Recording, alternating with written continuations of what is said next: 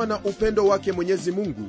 Leo hii tena ndugu msikilizaji nina furaha ya kukukaribisha ili tuweze kuendelea kujifunza kutoka kwenye neno lake. Ndugu msikilizaji wakati wowote ambapo wajipata kwamba umeamka au kwamba una nafasi ya kusema au kusoma au kusikia hilo ni jambo ambalo wafaa kumshukuru mungu. Leo hii twaendelea na somo letu katika hiki kitabu cha maombolezo tukiendelea kutoka kwenye sura ya tatu aya ya nne hadi ile sura ya tano aya ya 22 ndugu msikilizaji somo hili ndilo ambalo litakuwa la mwisho katika kitabu hiki cha maombolezo. Hata hivyo nina uhakika kwamba mungu atakubariki na kwamba utajifunza mengi zaidi ambayo yatakusaidia katika maisha yako na pia katika imani yako kwake bwana. Kwenye aya ya nne neno la mungu latuambia hivi. Amechakaza nyama yangu na ngozi yangu ameivunja mifupa yangu msikilizaji maneno haya ambayo yalitoka kwenye kinywa chake yeremia yanaonyesha waziwazi jinsi ambavyo yeremia alikuwa amepata shida sana katika huduma yake. Kama vile tulivyokuwa tukijifunza kutoka kwenye kitabu cha yeremia tuliona jinsi ambavyo yeremia aliteswa na watu hao hasa wale wakuu wa kidini na pia wakuu wa watu.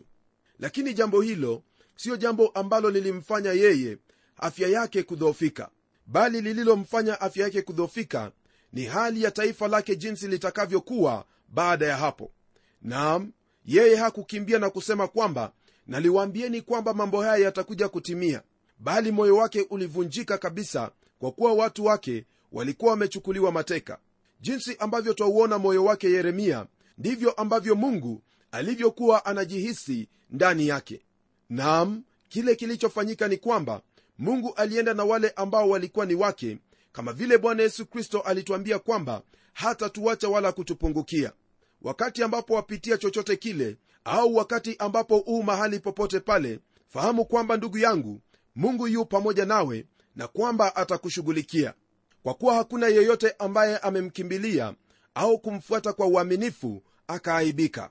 Wewe unapomfuata mungu kwa uaminifu hautaaibika hata kidogo maana mungu atakulinda na atakuwa pamoja nawe tunapogeukia aya ile ya 21 hadi ile aya ya 24 neno la bwana laendelea kwa kutwambia hivi. Najikumbusha neno hili kwa hiyo nina matumaini. Ni huruma za bwana kwamba hatuangamii kwa kuwa rehema zake hazikomi. Ni mpya kila asubuhi uaminifu wako ni mkuu. Bwana ndiye fungu langu husema nafsi yangu. Kwa hiyo nitamtumaini yeye. Ndugu msikilizaji aya hizi ambazo twazisoma mahala hapa katika hiki kitabu cha maombolezo ni aya ambazo tunaweza kusema kwamba yale yaliyokuwa ya kesho yamefanyika ya jana. Yeremia anatazama nyuma na kuangalia hayo ambayo yalikuwa yamepita. Alikuwa ametabiri kwamba hukumu ya mungu itakuja juu ya yerusalemu lakini sasa alikuwa amekaa kwenye magofu ya huo mji wa yerusalemu akilia na kuomboleza alipokuwa akiandika kitabu hiki. Ninapotazama aya hizi ndugu msikilizaji aya hizi ni kama mshumaa ambao umewashwa katika jumba ambalo limejaa giza nene. Neno hilo ndugu msikilizaji latuambia kwamba ni huruma za bwana kwamba hatuangamii kwa kuwa rehema zake hazikomi. Ni mpya kila asubuhi uaminifu wako ni mkuu. Isingalikuwa huruma zake mungu ndugu msikilizaji yuda yote ingeangamia kabisa na ingeondolewa kabisa toka usoni mwa nchi. Je huo ukombozi wa yuda ulikuwa ni kwa sababu ya jambo ambalo mungu alikuwa anawawiwa? La hasha! Yote hayo aliyafanya kwa kuwa yeye ni mungu mwaminifu. Alikuwa amemwahidi ibrahimu kwamba atafanya taifa kutoka kwake. Pia alimwahidi musa kwamba atawaweka katika nchi hiyo na akamwahidi yoshua kwamba atawaimarisha kule. Akiendelea pia kumwahidi daudi kwamba katika uzao wake atakuja mmoja ambaye atatawala katika kiti chake milele manabii wote pia walinena na kusema kwamba mungu hatawaharibu watu wake kabisa kabisa bali atahukumu dhambi yao. Aliwahukumu lakini hakuwaharibu kabisa. Na kwa kuwa hata waharibu wote mabaki wataendelea kuwepo wale ambao ni waaminifu kwake na mwishowe kabisa mungu atawainua tena ili wawe taifa kubwa kama vile alimwahidi ibrahimu kwamba uzao wake utakuwa kama changa za baharini na nyota za mbinguni msikilizaji hilo ndilo jambo ambalo mungu atatenda.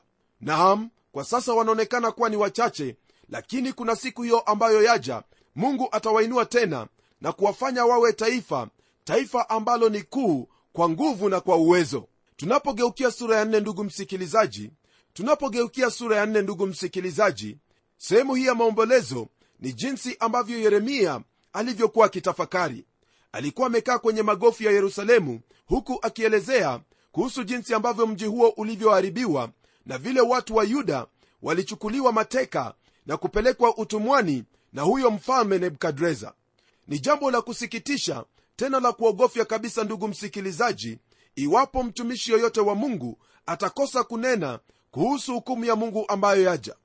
Nam twahitaji kusimama wima kama watumishi wa mungu na kunena kuhusu haki yake mungu pamoja na vile tunavyonena kuhusu upendo wake. Mungu atahukumu dhambi na yeye atakapokuwa akifanya hivyo atafanya hivyo kwa haki. Yuda haikupokea hukumu yake kamilifu kwa sababu ya huruma zake mungu. Ndiposa habakuki anasema katika sura ya tatu aya ya pili kwamba katika ghadhabu yako bwana kumbuka rehema zako. Siku zote ndugu msikilizaji mungu ana njia ya kuwaokoa watu wake iwapo watamrudia rafiki yangu yeremia aliendelea kutafakari hayo ambayo yaliyapata mji huo kwa kuwa watu hao walikataa rehema zake mungu na wakaendelea kutenda yale yote ambayo walitaka kuyatenda. Kwenye aya ya kwanza na ya pili neno lake bwana latuambia hivi.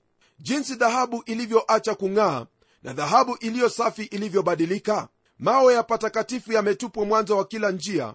Wana wa sayuni wenye thamani walinganao na dhahabu safi jinsi wanavyodhaniwa kuwa vyombo vya udongo kazi ya mikono ya mfinyanzi? Kwenye aya hizi ndugu msikilizaji yeremia anawalinganisha vijana chupukizi wa sayuni na dhahabu.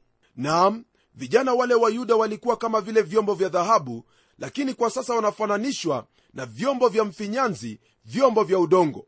Wao wamevunjwa kabisa. Jambo hili ndugu msikilizaji ni jambo la kuogofya kabisa maana vita huangamiza vijana wote chupukizi vijana ambao wangeliweza kujenga taifa. Hayo ndiyo ambayo yaliwapata hawa vijana wa yuda. Jambo ambalo ningependa uelewe ni kwamba kwa kuwa hawa vijana walikataa kumtii mungu walikataa kufuata maadili yake mungu na badala yake wakaendelea kusikiza maneno ya uongo kutoka kwa wale manabii wa uongo walivunjwavunjwa na wale watu wa babeli kama vyombo vya mfinyanzi. Rafiki yangu usisahau kwamba neno lake bwana latuambia kwamba sote ni udongo tuliumbwa kutoka kwenye udongo lakini iwapo wewe utajitakasa kwa kumtumikia mungu kutoka kwenye moyo wako basi wewe utasafishwa na utakuwa kama chombo cha dhahabu tayari mikononi mwake bwana kumtumikia. Msikilizaji wangu lolote ambalo si la bwana wakati wowote unapolitumikia unakuwa kama chombo cha mfinyanzi chombo ambacho chavunjwavunjwa mara tu hukumu ya mungu inapokuja juu yako kumbuka kwamba kuna wengi siku hii ya leo ambao hawakumtumikia mungu katika maisha yao au hawamtumikii mungu katika maisha yao. Unapotazama maisha yao maisha yao ni mabaya kabisa maisha ambayo hayana raha maisha yasiyo na amani maisha ambayo ni ya kupotoka. Lakini unapomgeukia mungu ndugu yangu maisha yako hubadilika nawe huenenda katika njia ambazo mungu amechagua. Njia hiyo ambayo mungu anakuongoza ili upitie ni njia ya uzima njia ambayo mwisho wake ni uzima. Msikilizaji fuata njia hiyo ambaye siye mwingine bali ni bwana yesu kristo. Yeye mwenyewe alisema kwamba mimi ndimi njia kweli na uzima. Hakuna yeyote ajaye kwa baba ila kwa njia ya mimi. Hiyo ndiyo njia ambayo ndugu yangu wafaa kuifuata. Kwenye aya ya nne neno la bwana laendelea kwa kutwambia hivi. Ulimi wa mtoto anyonyaye wagandamana na kaakaa lake kwa kiu watoto wachanga waomba chakula wala hakuna hata mmoja awamegeaye.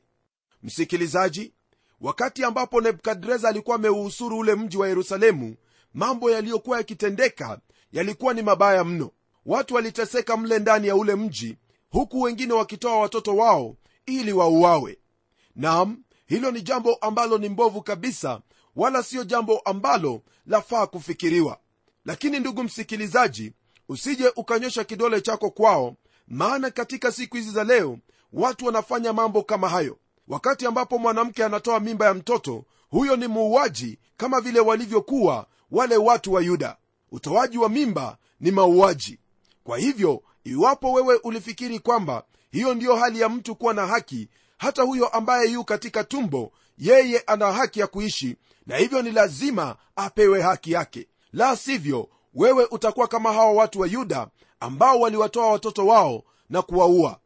Kisha kwenye aya ya tano neno lake bwana lasema hivi wale waliokula vitu vya anasa wameachwa peke yao njiani. Wale waliokuzwa kuvaa nguo nyekundu wakumbatia njaa. Maandiko haya ndugu msikilizaji yanatunenea kuhusu wale watu ambao walikuwa wakiishi katika anasa waliojipenda na kufanya kila kitu jinsi walivyotaka lakini wakati ambapo hukumu ya mungu ilikuja juu yao wao waliwachwa peke yao njiani walikumbatia njaa jambo ambalo hawakuwa wamelizoea hata kidogo. Naam hilo ndilo ambalo lilifanyika yerusalemu lakini napenda kukutahadharisha kwamba ndugu yangu hilo ndilo ambalo laweza kupata nchi yoyote nchi ambayo inaendelea kwa ukaidi dhidi yake mungu na kukosa kuwapa watu haki zao na kuwatendea hukumu katika kila tabaka ya maisha kwenye aya ya sita, neno lake bwana latuambia hivi maana uovu wa binti ya watu wangu ni mkubwa kuliko dhambi ya sodoma uliopinduliwa kama katika dakika moja wala mikono haikuwekwa juu yake. Ndugu msikilizaji mungu alihukumu sodoma na gomora lakini hukumu ya yerusalemu ilikuwa ni kali mno. Kwa nini niseme hivyo? Nasema hivyo kwa sababu dhambi ya yerusalemu ilikuwa ni mbaya kabisa kuliko dhambi ya sodoma na gomora sodoma na gomora waliharibiwa kwa sababu ya ulawiti na usenge. Lakini hata hivyo rafiki yangu ijapokuwa dhambi hiyo ni dhambi mbaya dhambi ya kuchukiza kuna dhambi nyingine ambayo ni mbovu tena mbaya kabisa kuliko hiyo. Dhambi hiyo ni kwa mtu yeyote kusikia neno hili la mungu na injili yake yesu kristo na kutochukua hatua yoyote kuhusu injili hiyo. Iwapo utapokea neema hii basi utapokea uzima wa milele lakini iwapo utakataa neema hii mungu atakapokuhukumu atakuhukumu kwa sababu ulikataa neema hiyo na wala si kwa sababu ya dhambi ulizozitenda. Neno lake bwana laendelea kutwambia hivi katika aya ya saba. Wakuu wake walikuwa safi kuliko theluji walikuwa weupe kuliko maziwa. Miili yao walikuwa wekundu kuliko marijani na umbo lao kama yakuti samawi. Msikilizaji watu hawa kwa hakika walikuwa ni watu ambao walikuwa wamerembeka kweli kweli. Ni kama vile watu wanavyorembesha dini zao siku hii ya leo. Hasa unapoangalia upande wa makanisa twaona kwamba kuna mijengo mizuri mizuri inainuka na pia mashule na viwanja vya kuchezea. Naam hayo yote ni sawa tena ni nzuri kabisa maana kwa nje ndivyo inavyoonekana. Lakini yeremia anasema kwamba hawa wakuu kama vile majengo ya makanisa inavyoonekana kwa nje walionekana kuwa ni wazuri kweli kweli watu ambao ni wa kuheshimiwa. Lakini katika mioyo yao hakukuwepo na mabadiliko yoyote. Jambo hilo ndugu msikilizaji ni jambo ambalo si la kupendeza hata kidogo. Ni vyema kwamba unapojionyesha kwamba wewe umeshika dini na kwamba wewe umebadilika toka nje ni lazima pia ndani yako iwe hivyo hivyo. Isije ikawa kwamba unafanana na kama kaburi lililopakwa chokaa kwamba nje laonekana ni nzuri lakini ndani mna unajisi mna mifupa iliyooza na nondo. Ndugu yangu ni lazima kuwepo na mabadiliko katika wewe ambaye ni muumini. Tunapogeukia aya ya tisa, neno lake bwana latuambia hivi heri wale waliouawa kwa upanga kuliko wao waliouawa kwa njaa maana hao husinyaa wakichomwa kwa kukosa matunda ya mashamba.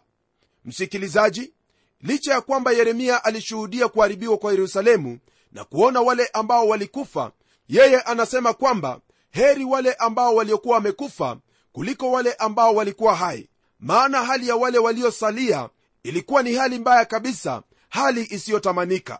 Kwenye aya ya kumi, neno hili la bwana latuambia hivi mikono ya wanawake wenye huruma imewatokosa watoto wao wenyewe walikuwa ndio chakula chao katika uharibifu wa binti ya watu wangu. Ndugu msikilizaji jambo hili ambalo twalisoma hapa ni jambo ambalo lilitukia wakati huo ambapo nebukadreza alikuwa ameuhusuru ule mji. Mikono ya wanawake wenye huruma iliwatokosa watoto wao wenyewe wakawa ndiyo chakula chao wakati wa huo uharibifu.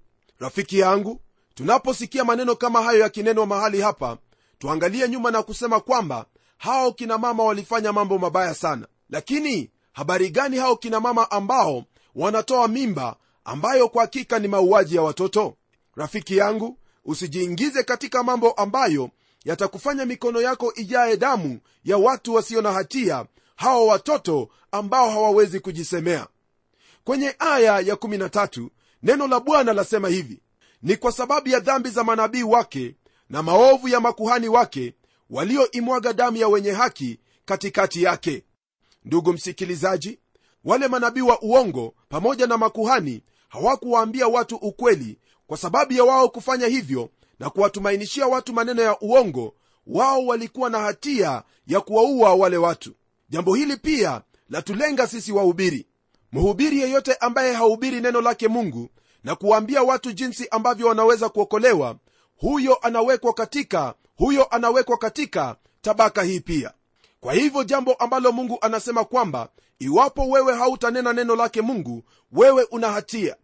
Lililopo ni kwamba iwapo hautakuwa mwenye hatia ni lazima ulinene neno lake mungu kulingana na jinsi ambavyo lilivyo. Kwenye aya ya 16 neno lake bwana lasema hivi hasira ya bwana imewatenga yeye hatawaangalia tena hawakujali nafsi za wale makuhani hawakuwaheshimu wazee wao. Ndugu yangu watu hawa kwa hakika walikuwa ni watu ambao walikuwa wamekaidi agano lake mungu. Maana watu hawa hawakuwasikiza makuhani ambao waliwanenea neno lake mungu. Yeremia alikuwa ni nabii wake mungu na wala hawakumsikia hata kidogo. Kwa hivyo mungu aliwahukumu kwa sababu ya hiyo. Kwenye aya ya 17 neno lake bwana lasema hivi macho yetu yamechoka kwa kutazama bure msaada wetu. Katika kungoja kwetu tumengojea taifa lisiloweza kutuokoa. Hili ni jambo ambalo ndugu msikilizaji taifa la israeli lahitaji kujifunza. Kwamba mungu hakuwaweka katika nchi hiyo katika mwaka huo wa 48 bali ni umoja wa mataifa ambao uliwafanya wao kuwa taifa. Lakini tangu siku hiyo hawajajua amani ni nini. Shida iliyokuwepo hapo awali ni kwamba watu wa yuda walitazamia misri ili misri iweze kuwasaidia. Lakini misri haikuwa msaada wowote kwao bali walikuwa ni adui zao.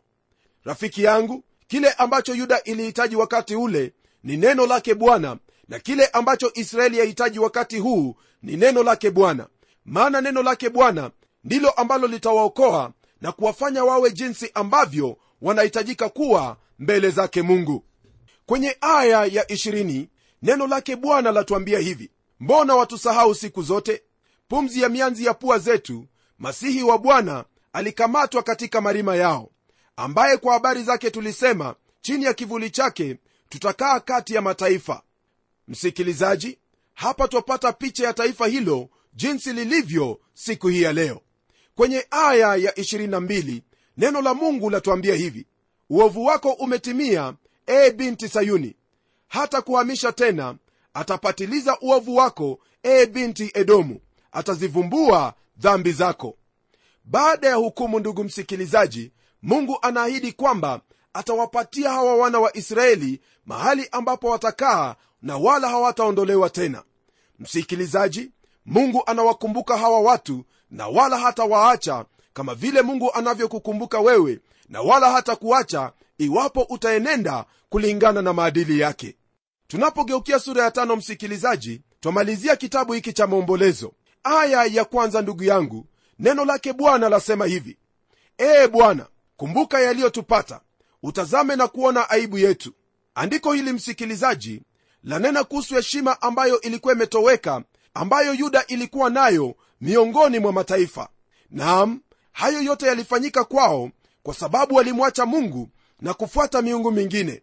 Vivyo hivyo rafiki yangu wakati ambapo nchi yamwacha mungu au wewe binafsi unapomwacha mungu utapoteza heshima yako na jinsi ulivyokuwa hapo awali. Kwa hivyo jambo lililo jema ni kwamba lifuate neno lake bwana endelea kuishi kulingana na neno lake bwana ili kwamba mungu akuhifadhi hapo ulipo. Kwenye aya ya 11 hadi 13 neno lake bwana lasema hivi huwatia jeuri wanawake katika sayuni na mabikira katika miji ya yuda wakuu hutungikwa kwa mikono yao nyuso za wazee hazipewi heshima. Vijana huyachukua mawe ya kusagia na watoto hujikwaa chini ya kuni. Haya ambayo twayasoma kwenye aya hizi yaonyesha waziwazi jinsi ambavyo watu hawa walipata mateso wakati ambapo nebukadreza aliwachukua na kuwapeleka utumwani. Kwenye aya ya 15 neno la mungu lasema hivi furaha ya mioyo yetu imekoma machezo yetu yamegeuka maombolezo. Ndugu yangu kwa hakika dhambi ina gharama kubwa kabisa. Furaha ya mioyo ya watu hawa ilikoma. Kwa sababu gani? Wao walikosa kutekeleza haki na hukumu na kumwabudu mungu. Na hivyo ndivyo ilivyo kwa moyo wowote ule ambao utakosa kumwelekea bwana na kutenda kile ambacho mungu yuataka atende.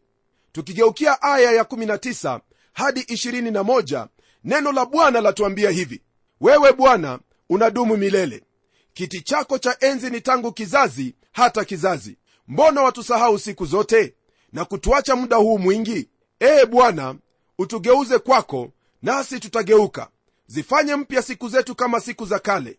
Isipokuwa wewe umetukataa kabisa nawe una hasira nyingi sana juu yetu.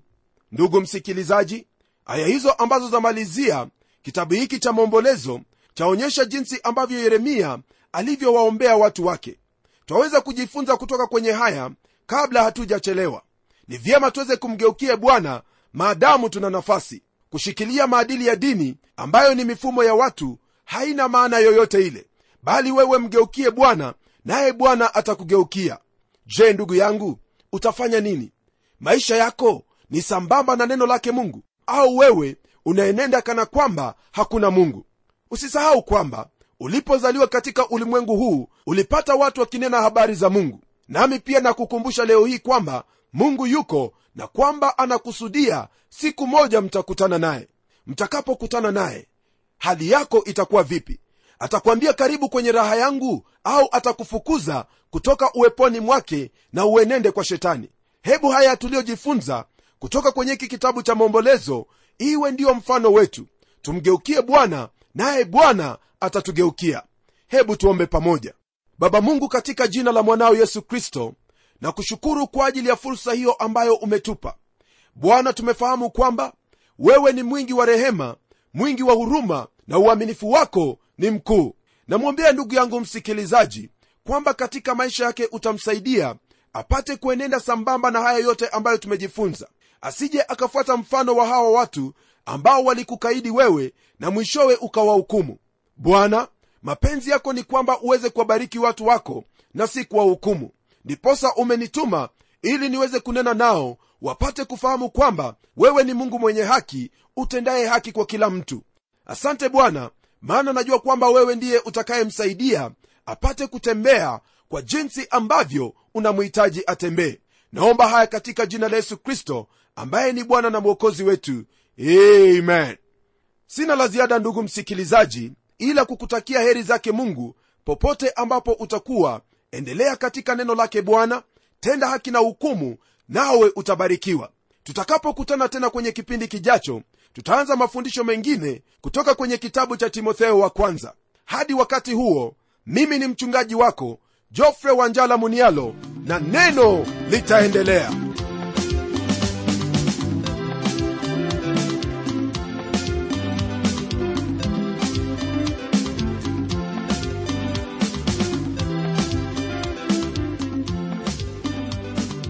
kufikia hapo msikilizaji wangu najua kwamba baraka umezipokea. Na iwapo una swali au pendekezo uitume kwa anwani ifuatayo.